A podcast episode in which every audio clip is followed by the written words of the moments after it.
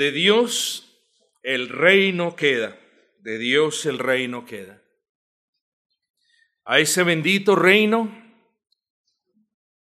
no entrarán ni los fornicarios, ni los sodomitas, ni los maledicientes, y en general no entrará ni lo profano, ni lo corrupto. Eso todos lo sabemos. Pero hay una cosa que va dentro de toda esa lista de cuestiones que hemos mencionado. Hay una cosa que no entrará y es la mentira y por ende el mentiroso. Les pido por favor que me acompañen en la lectura de la palabra del Señor, Efesios capítulo 4, versículo 25, Efesios 4, 25.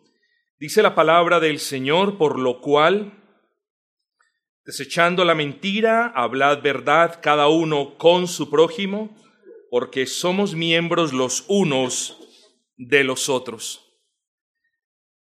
Lo que tendremos a partir del día de hoy es una miniserie dentro de la serie de los Efesios. Y esta miniserie la titularemos Pecados típicos del viejo hombre. Y hoy comenzaremos con la mentira. Esta es una miniserie dentro de la serie. Pecados típicos del viejo hombre. Pecados típicos, pecados que lo caracterizan. Y vamos a hablar hoy de la mentira. Recordemos, queridos hermanos, no obstante, que un asunto que es esgrimido una y otra y otra vez por el apóstol Pablo es el asunto de la santificación. Es el contraste que él hace entre la manera como ellos vivían antes de su salvación y la manera como debían vivir después de haber sido salvos por la gracia de Dios. Recordemos también lo que mencionamos la semana pasada, que al estar en Cristo, cada uno de los que hemos confiado en Él, recibimos de Cristo una nueva identidad. Ahora bien, también hicimos énfasis argumentando que esa nueva identidad da origen a un nuevo comportamiento y a una nueva conducta. Lo que hasta este punto les quiero recordar es que quienes verdaderamente han confiado en el Señor Jesucristo tienen una nueva identidad, hablan de manera diferente, se comportan de manera diferente, viven de manera diferente, no perfecta, pero sí diferente, caen, pero sí diferente, resbalan, pero sí diferente a la manera como ellos vivían en el mundo. En el sermón del día del Señor pasado, hacíamos también referencia a nuestra responsabilidad en nuestra santificación, responsabilidad que podemos ver de manera clara y diáfana en el despojarnos del viejo hombre y vestíos del nuevo hombre. ¿Cierto? Recordemos esos dos aspectos de los que también vamos a hablar un poco en el día de hoy relacionados con la mentira. Pero hay consecuencias prácticas de esa santificación. Es decir, hay cosas que debemos hacer de manera activa y diligente y hay cosas que de las que nos debemos despojar de manera fervorosa y constante y persistente. Podríamos concluir, solamente para dejar el punto de la semana pasada muy en claro, podríamos concluir que nuestro rol en la santificación se podría resumir no solo en mortificar la carne para privarla de esos deseos pecaminosos, sino también en el despojarnos de aquellas cosas que nos diferencian de Cristo, de aquellas cosas que o por las que nos parecemos más a los viejos hombres que al nuevo hombre que ha sido formado a imagen de Cristo. Nuestro rol, queridos hermanos, la responsabilidad de todos y de cada uno de los que aquí en este recinto hemos confiado en el Señor Jesucristo, es despojarnos a diario de aquellas cosas que no vemos en Cristo. Llevémonos eso. Y quienes están anotando verán si anotan esto, pero así se puede resumir la santificación, despojándonos de esas cosas en las que no nos parecemos a Cristo, de aquellas cosas que nos diferencian de Cristo. Ahora bien, en el pasaje que nos incumbe, vamos a encontrar diez pecados. Diez pecados que de cierta manera tipifican la vida de quien está en el mundo viviendo sin Dios. El apóstol Pablo lista diez pecados, o quizás unos dicen, no, son nueve porque hay una repetición, o ocho porque hay dos. No importa, vamos a considerar diez pecados que el apóstol lista como si fuesen las características de los inconversos. Pero diez pecados, hermanos, que bien pueden estar en su vida, aún como creyente. Y la labor, hermanos, y el deseo es que nosotros seamos conscientes de estos pecados, que los podamos ver por la gracia del Señor como ellos son, como pecados, y nos podamos disponer a deshacernos de esos pecados que son como manchas en las vestiduras de justicia que el Señor nos ha dado.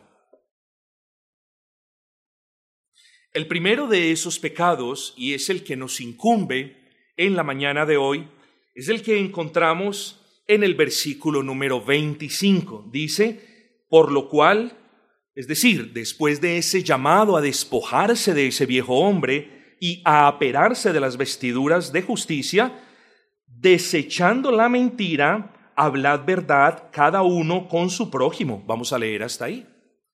Si usted ve ese verbo desechar, está, eh, es un verbo que denota una acción continua, desechando. Lo que esto quiere decirnos es que ese proceso de desechar, palabra que en el original griego denota quitarnos de encima, despojarnos, ¿eh? Ese proceso es un proceso que todos los días debería ser una realidad en su vida. Yo quiero explicarle algo para comenzar. Si usted sale de este recinto animado a batallar contra la mentira, gloria al Señor, deberíamos todos salir animados, redarguidos para hacer tal cosa.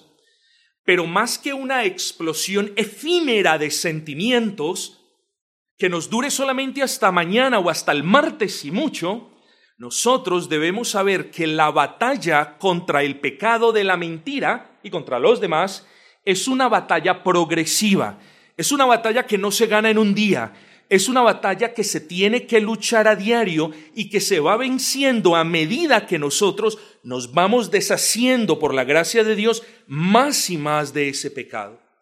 Así que más vale que nosotros comprendamos que la batalla no se termina ni hoy ni la otra semana. La batalla suya contra la mentira y la batalla nuestra contra todos los pecados es una batalla que tiene una fecha de vencimiento y es el día de su muerte.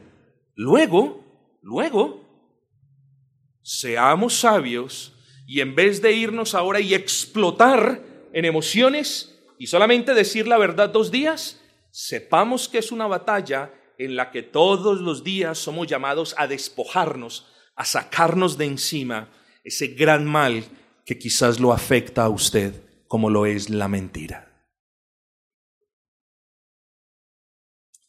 Versículo 25, por lo cual desechando la mentira, podríamos dedicarle un sermón entero a este pecado y otro también a cómo batallar en contra de la mentira. Creo que nos sobra enfatizar cuán deplorable, triste y condenable es la práctica de este pecado de la mentira por parte de nosotros los creyentes. Es tan despreciable como la fornicación, es tan despreciable como la violación del día del Señor, es tan despreciable como las murmuraciones y el asesinato, y es tan despreciable como cualquier o cualquier violación de otro de los mandamientos del Señor. No obstante, el pecado de la mentira es despreciable por varias cosas en particular.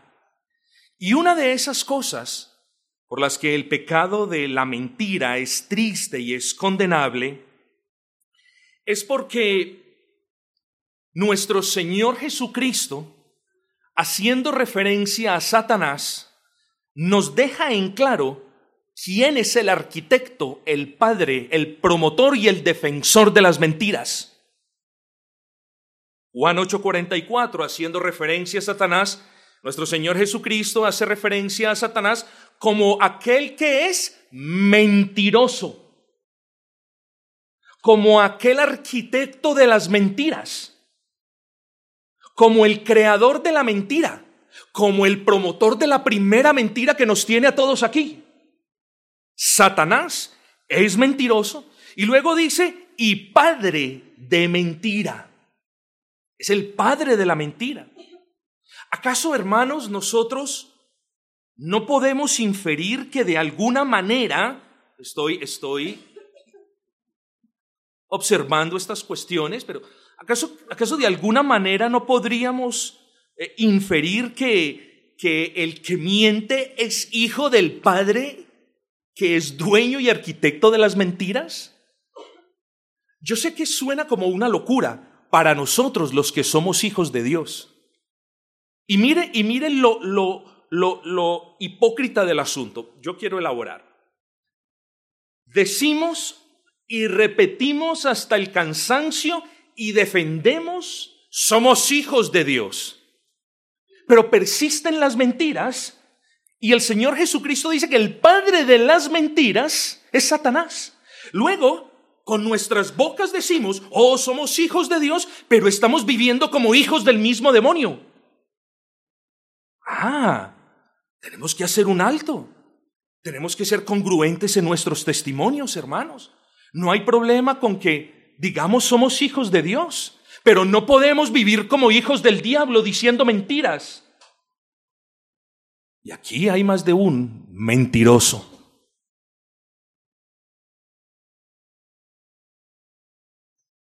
El mero pensamiento de vernos como hijos de Satanás es repugnante, hermanos. Luego, ¿por qué hay creyentes a quienes les resulta difícil deshacerse de las mentiras? Bueno, podríamos dedicar un buen tiempo a considerar este asunto.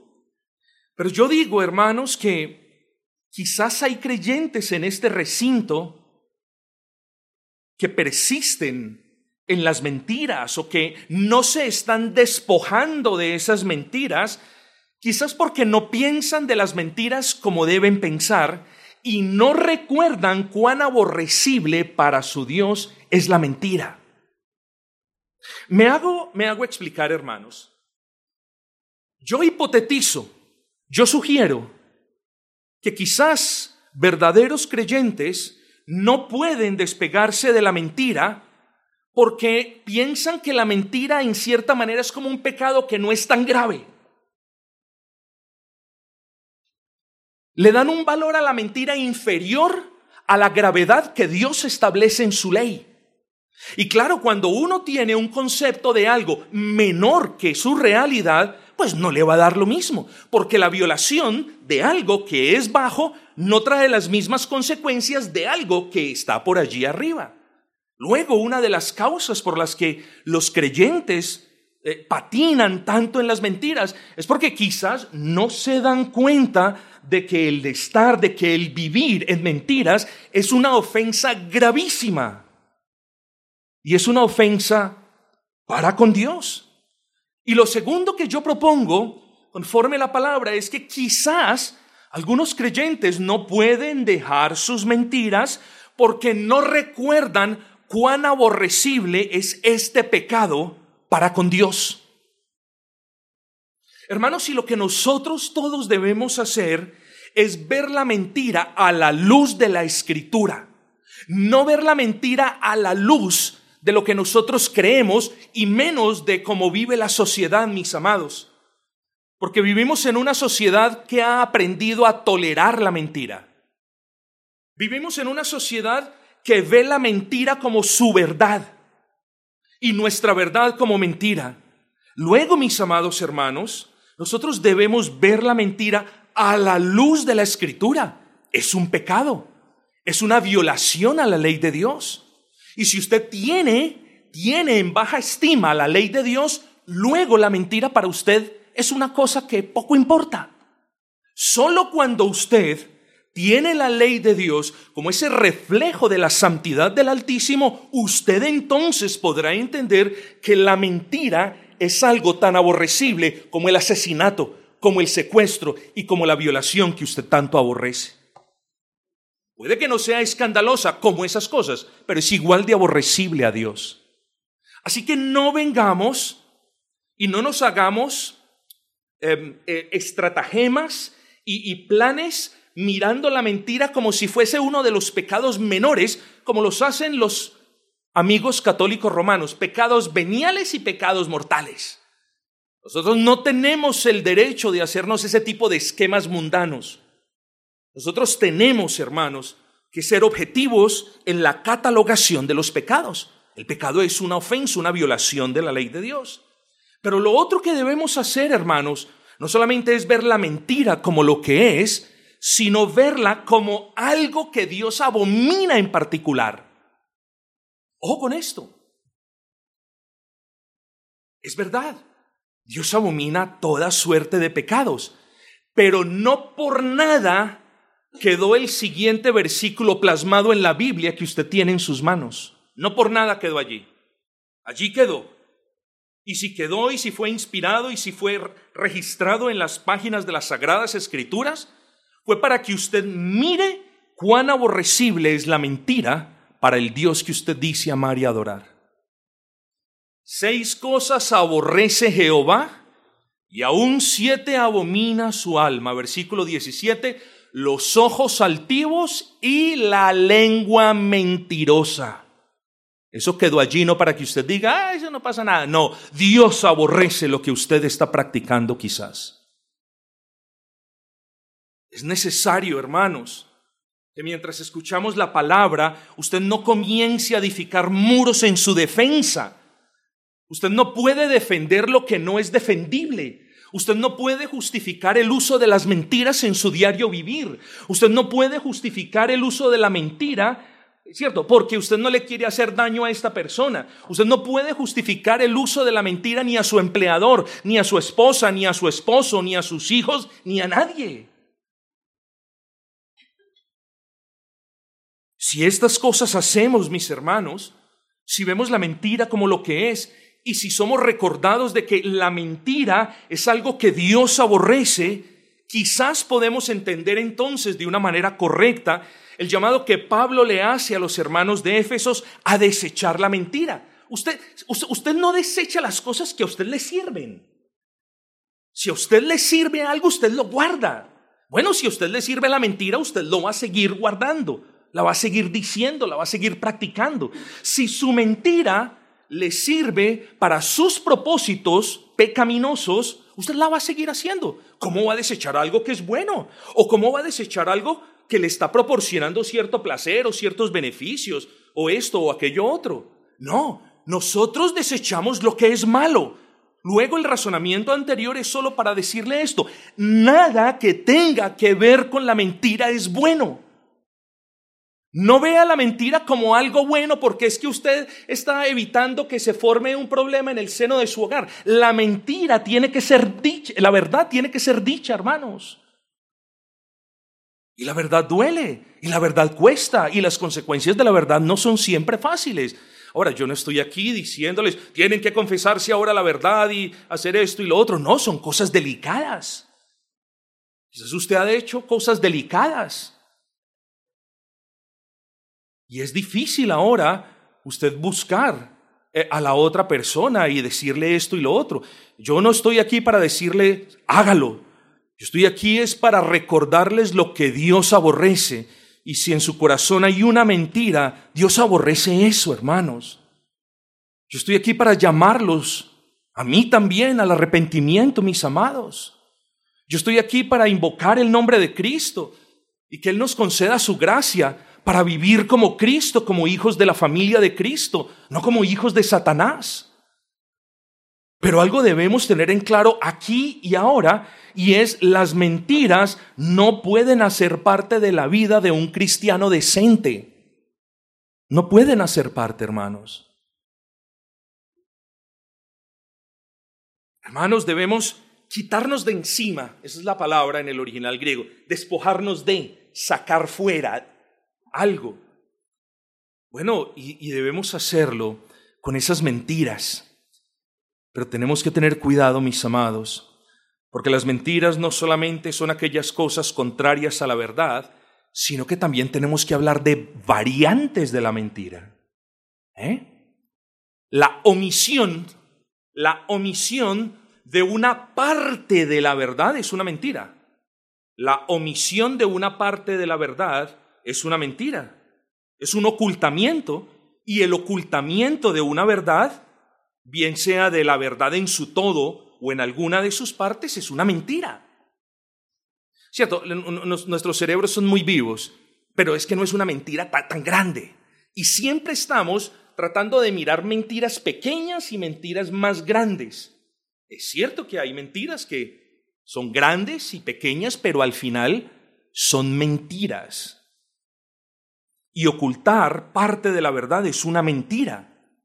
Una de las variantes de la mentira, la exageración, es un trastorno que se causa la verdad y por ende es una mentira. La negación de la verdad, obviamente es una mentira. Las excusas a menudo son mentiras. Son argumentos que usted usa para justificarse y no ser condenado o reprochado por una acción. Muy a menudo, los puritanos lo decían, muy a menudo las excusas son carentes de verdad. Hablar contra la verdad es una mentira. Hermanos, y muchas otras variantes. Pero si hay un pecado desesperado en no salir de nuestros corazones, es ese, es la mentira. ¿Por qué? Piensen esto. Usted ha hecho algo malo y para taparlo ha dicho una mentira. Y para sostenerlo, tiene que inventar otras dos más grandes. Luego, en menos de que canta un gallo y sin que nosotros estemos muy apercibidos del asunto, la mentira comienza a ser arte y parte de su vida. Y llega un punto en los que usted puede ser tan tan mentiroso y quizás aquí hay alguna persona así en los que usted puede ser tan, tan mentiroso que usted ya no distinga entre la realidad, lo que es real y lo que es ficticio y lo que es mentira. Y puede llegar un punto incluso más grande y más preocupante en el que usted caiga en lo que comúnmente se denomina mitomanía. Es decir, que usted dice tantas mentiras, tantas, tantas mentiras, que usted termina creyéndose sus propias mentiras. No, pastor, yo no. Uy, gracias a Dios, gracias a Dios, yo no he llegado hasta allá. No importa si usted ha llegado hasta allá o no ha llegado hasta allá. El punto es que hay una mentira de la que usted se debe despojar y usted sabe cuál es esa mentira. Hay una mentira que debe ser traída hoy a los pies de Cristo y usted sabe a qué me refiero. Hay una mentira que un día va a ser descubierta y es mejor descubrirla delante del que la puede perdonar. Es un pecado que se presenta en, el, en el seno de nuestras familias. Miren, la mentira está en todas partes. Claro, como está en nuestro corazón, entonces también está en el seno de nuestras familias. Cuando un esposo o una esposa le miente al otro. O cuando un hijo le miente a su papá o a su mamá. Pero se presenta en la esfera laboral. Cuando el jefe no le cumple al empleado o cuando el empleado le oculta algo al jefe. Se presenta en las demás esferas de igual manera. Es un pecado que funciona como un comodín. ¿Usted sabe qué es un comodín? Un comodín es una carta que siempre sirve para llenar o para reemplazar la ausencia de otra. Luego, si no hay dinero, el mentiroso dice, yo sí tengo dinero. Cuando yo estaba en Londres, no había ningún pobre. Usted hablaba con todos los colombianos en Londres y todos habían sido multimillonarios. Y uno se preguntaba, ¿y por qué están aquí limpiando baños? Muchos de ellos cortaban caña, que es un trabajo digno, aquí no hay problema con eso, pero iban allá a decir lo que nunca fueron y lo que no eran. Entonces no tenían plata, pero sentían que tenían que aparentar tenerla y para ello usaban una mentira. Si no hay honor, el mentiroso se esfuerza por verse como una persona honorable. Y aquí los quiero llevar hacia un punto, y es que todas las apariencias, tanto externas o físicas como internas, son una mentira. Toda la apariencia es una mentira. La apariencia es algo que usan las personas para pretender verse como ellas en realidad no son. Y eso son mentiras. Las apariencias que algunas mujeres usan, no me voy a vestir así, esas apariencias, voy a hacer algo para mostrar lo que yo no soy o lo que no tengo. Esas son mentiras. El que aparenta ser más de lo que es es mentiroso. El que aparenta tener más de lo que en realidad tiene es mentiroso. El que aparenta hacer más de lo que puede en realidad hacer es mentiroso. Mis hermanos, en cierta manera, e, el, el, consejo del apóstol Pablo es muy sabio y no nos debe chocar. Y como lo decíamos en el sermón de esta mañana, debemos ser agradecidos y mire este llamado a despojarse de mentira como una misericordia de Dios. Yo no sé si Dios lo va a castigar por la mentira que hay en su corazón. ¿Quién soy yo para decirle si lo va a hacer o no lo va a hacer? Pero yo estoy aquí, hermanos, para recordarles que tenemos a un Dios en los cielos, bueno, bondadoso y lento para la ira, que es misericordioso y pronto en perdonar, incluyendo el pecado de su mentira. Yo estoy aquí, hermanos, para rogarles que no continúen viviendo como hijos del diablo no que ustedes vivan, pero quizás hay cosas que en las que usted está viviendo como un hijo del diablo.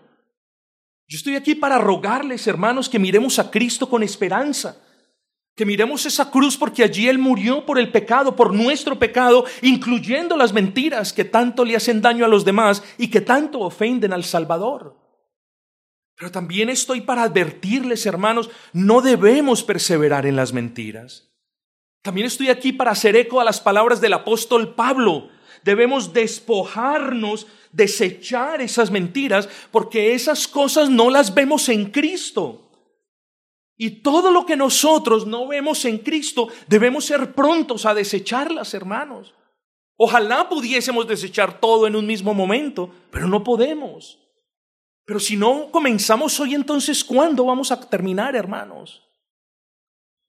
Hermanos, hoy hay un llamado del Señor para cada uno de nosotros. La mentira nos rodea y esa mentira es un componente, una parte muy, muy fuerte de ese remanente de pecado que hay en nuestros corazones y del que nos debemos despojar a diario. Hermanos, como les dije, la lucha es ardua, es diaria y depende de que Dios nos fortalezca, no solamente para decir la verdad, sino para para afrontar las consecuencias de la verdad, hermanos. Hermanos queridos, la verdad trae paz a la conciencia. Mientras usted esté viviendo una mentira y mientras usted esté sosteniendo una mentira, nunca tendrá paz, nunca la tendrá. Y la verdad trae refresco para el alma y trae paz a la conciencia. No puede haber ninguno de los aquí presentes, al menos que haya creído en Cristo. No puede haber ninguno de los aquí presentes que haya mentido y hoy diga, Dios perdona, no pasa nada. Claro, Dios perdona, pero la prueba de que hemos venido arrepentidos y de que Él nos ha perdonado es que ahora nosotros estamos desechando la verdad de continuo y no estamos aceptando más la verdad como parte de nosotros. La verdad no es parte del creyente. Digo, la mentira no es parte del creyente, la verdad sí lo es. Hermanos, ¿por qué? Porque nuestro Dios es el Dios de toda verdad. Porque hemos sido salvos por su palabra que es verdad. Porque todas las promesas que Él nos ha hecho son verdad. Entonces, mis amados, pidámosle al Señor que Él nos ayude para desechar la mentira y para practicar la verdad, para hablar la verdad, para vivir la verdad, porque somos hijos no de Satanás, sino del Dios de la verdad, hermanos. La verdad es la que nos caracteriza como creyentes, mis amados hermanos. Esa verdad encarnada, Cristo mismo, murió por nuestras mentiras. Y hoy hemos hablado de la mentira y, de lo grosero de la mentira y de lo repugnable que es, hermanos, pero tenemos que hablar de Cristo y tenemos que hablar de lo que Él hizo en la cruz del Calvario, porque de nada sirve que nos enfoquemos en hablar las, mentiras que Dios tanto aborrece y no en exaltar el Cristo que nos libra de esa vida de mentiras y el Cristo que nos puede ayudar a despojarnos de esas mentiras. Hermanos, nosotros hoy tenemos que mirar a Cristo y tenemos que mirar a Cristo con los ojos de la fe. Claro, ahora no es una fe salvadora, esa fue ejercida una vez cuando fuimos declarados justos a los ojos de Dios, pero con fe también tenemos y con convicción debemos venir delante de Cristo, porque ese Cristo nos perdona, mis amados. Y debemos venir, hermanos, no debemos venir, mis amados hermanos, a pedir perdón por la mentira, porque tenemos miedo de las consecuencias de la mentira. El niño no debe venir delante de su padre a pedir perdón por la mentira porque le van a pegar. El esposo o la esposa no deben venir a pedir perdón por la mentira porque el hogar se les va a acabar si dicen la verdad debemos venir a pedir perdón delante de Dios porque hemos ofendido a Dios y porque hemos dañado a nuestros semejantes hermanos. Que el miedo de las consecuencias no nos traiga delante de la cruz. Nos puede traer, si el Señor así lo permite, pero es una mala motivación y sospechosa de hecho. Ah, yo vengo a pedir perdón porque es que me da miedo de las consecuencias de la mentira. No, vengamos a pedir perdón pero por el dolor, por el daño que le hemos causado al prójimo y por la deshonra que le hemos causado a nuestro Dios, hermanos. Poco a poco me voy moviendo hacia la conclusión y ahora quiero pasar a considerar un par de asuntos del que sería muy, muy, muy poco sabio dejar de lado. Recordemos dos cosas, hermanos, de las que Apocalipsis nos advierte. Que los cobardes, los incrédulos, los abominables, los homicidas, los fornicarios, los hechiceros y los idólatras, está haciendo el apóstol, el apóstol Juan, bajo inspiración del Espíritu Santo, está haciendo un resumen de todos los violadores de la ley de Dios. Entonces, de hecho, lo que él dice es, todos los violadores de la ley de Dios tendrán su parte. La pregunta es ¿dónde? Y él mismo nos dice, en el lago que arde con fuego y azufre. Ahí tendrán su parte. Pero ¿qué dice también? Hermanos, miremos. No podemos permanecer incólumes e inamovibles ante estas palabras, hermanos. Dejemos, hermanos, abramos nuestro corazón al Señor. Pero ¿qué dice también? Que también, junto con ellos, en ese lago que arde, que también estarán los mentirosos. Hermanos, los practicantes impenitentes de las mentiras no pueden ser llamados cristianos, mis amados.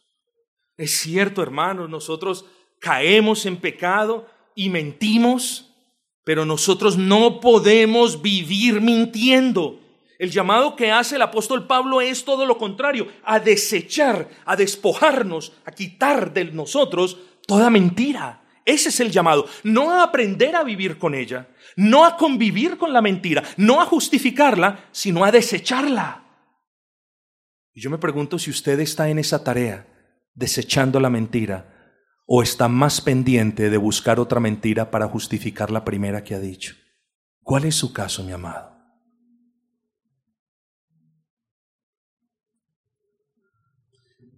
Pero lo segundo que Apocalipsis nos advierte es algo muy grave. Muy grave.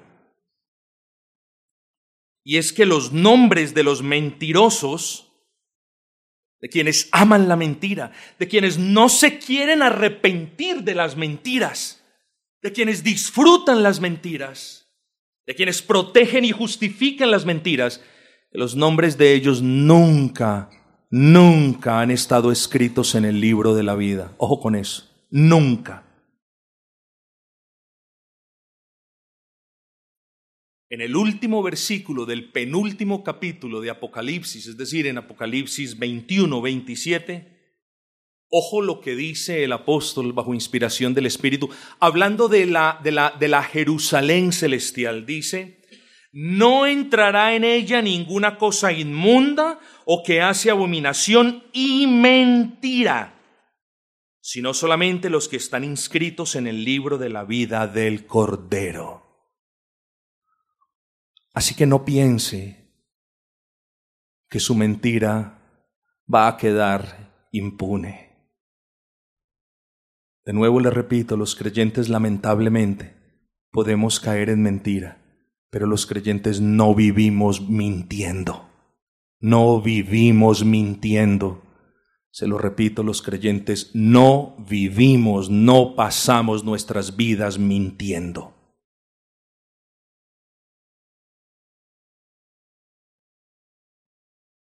Recordemos, mis amados hermanos, esa santificación desde esas dos em, etapas, ¿cierto? El apartamiento, el alejamiento del pecado y la consagración para el Señor.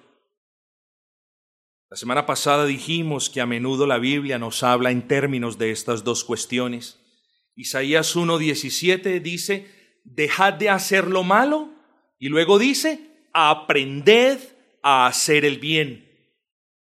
En Efesios hemos leído, despojaos del viejo hombre y vestidos del nuevo. Salmo 34, 14 que nos dice que nos apartemos del mal y hagamos el bien. Pues hermanos, precisamente de esa manera nos habla el apóstol Pablo en el versículo 25. Dice, no solo nos dice que desechemos la mentira, sino que nos dice o les dice a ellos, pero por ende a nosotros, que desechando esa mentira, comencemos a hablar verdad. No más mentiras, hermanos. Bueno, esto no es una orden que yo les doy, es una exhortación que les extiendo en el nombre de Cristo, hermanos. No más mentiras, ni en su casa, ni en su trabajo, ni en su vida, ni en la iglesia, hermanos. No más mentiras. Aprendamos a hablar la verdad con sazón. No, yo hablo la verdad. Aquí está la verdad. Usted es esto y esto. No, señores. Así se dicen las verdades los vulgares que no tienen a Cristo. Uno puede hablar la verdad con gracia, con sazón, para edificación, para bien del alma de la otra persona. Así que la verdad debe ir acompañada con gracia, mis hermanos. Desechemos la mentira y comencemos a hablar verdad. Hemos sido salvados de verdad, pues, por el Dios de verdad y por medio de la palabra de verdad. Sabemos que nuestras riquezas en Cristo son verdaderas, que todas las promesas en Cristo son sí y amén en Él y de ciertísimo cumplimiento. Por tanto, hermanos, con un Dios verdadero, con una palabra verdadera, con promesas verdaderas, yo creo que ya es evidente de que la mentira no debe caracterizarnos. Pidámosle, hermanos, que su gracia obre en nuestros corazones fastidio. Pídale a Cristo que obre en su corazón fastidio, repudio y hasta odio por sus mentiras. Y no seamos, hermanos, hipócritas, esos hipócritas moralistas religiosos que se tragan el camello de sus propias mentiras pero cuelan como mosquito las mentiras de los demás. Comencemos el juicio por nosotros mismos, hermanos. No nos preocupemos por la mentira del que está enseguida, adelante o detrás.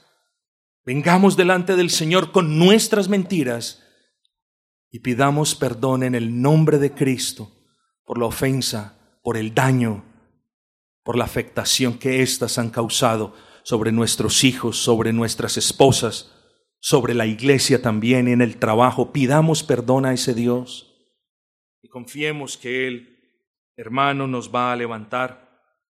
Somos un pueblo salvado por gracia, mis hermanos, un pueblo que se goza con las promesas de Dios y un pueblo que no desprecia las advertencias. Y la advertencia es a desechar las mentiras. Que el Señor nos conceda la gracia para que ninguno aquí presente continúe diciendo mentiras y menos justificando el uso de mentiras, porque si no esto o lo otro, ese argumento es inválido porque es una falacia. Hermanos, vengamos prontos, arrepintámonos de esas mentiras y debemos correr prontos a los pies de nuestro buen Señor, porque de no hacerlo, hermanos, de no arrepentirnos de las mentiras, quizás corramos el riesgo de que al final de nuestros días nos demos cuenta que nuestro nombre nunca fue inscrito en el libro de la vida. También fue una mentira que usted se creyó un cristiano. Porque un cristiano escucha la palabra de Dios, comprende la palabra de Dios y entiende que él tiene que estar desechando la mentira y que la mentira no lo puede describir a Él como ser humano.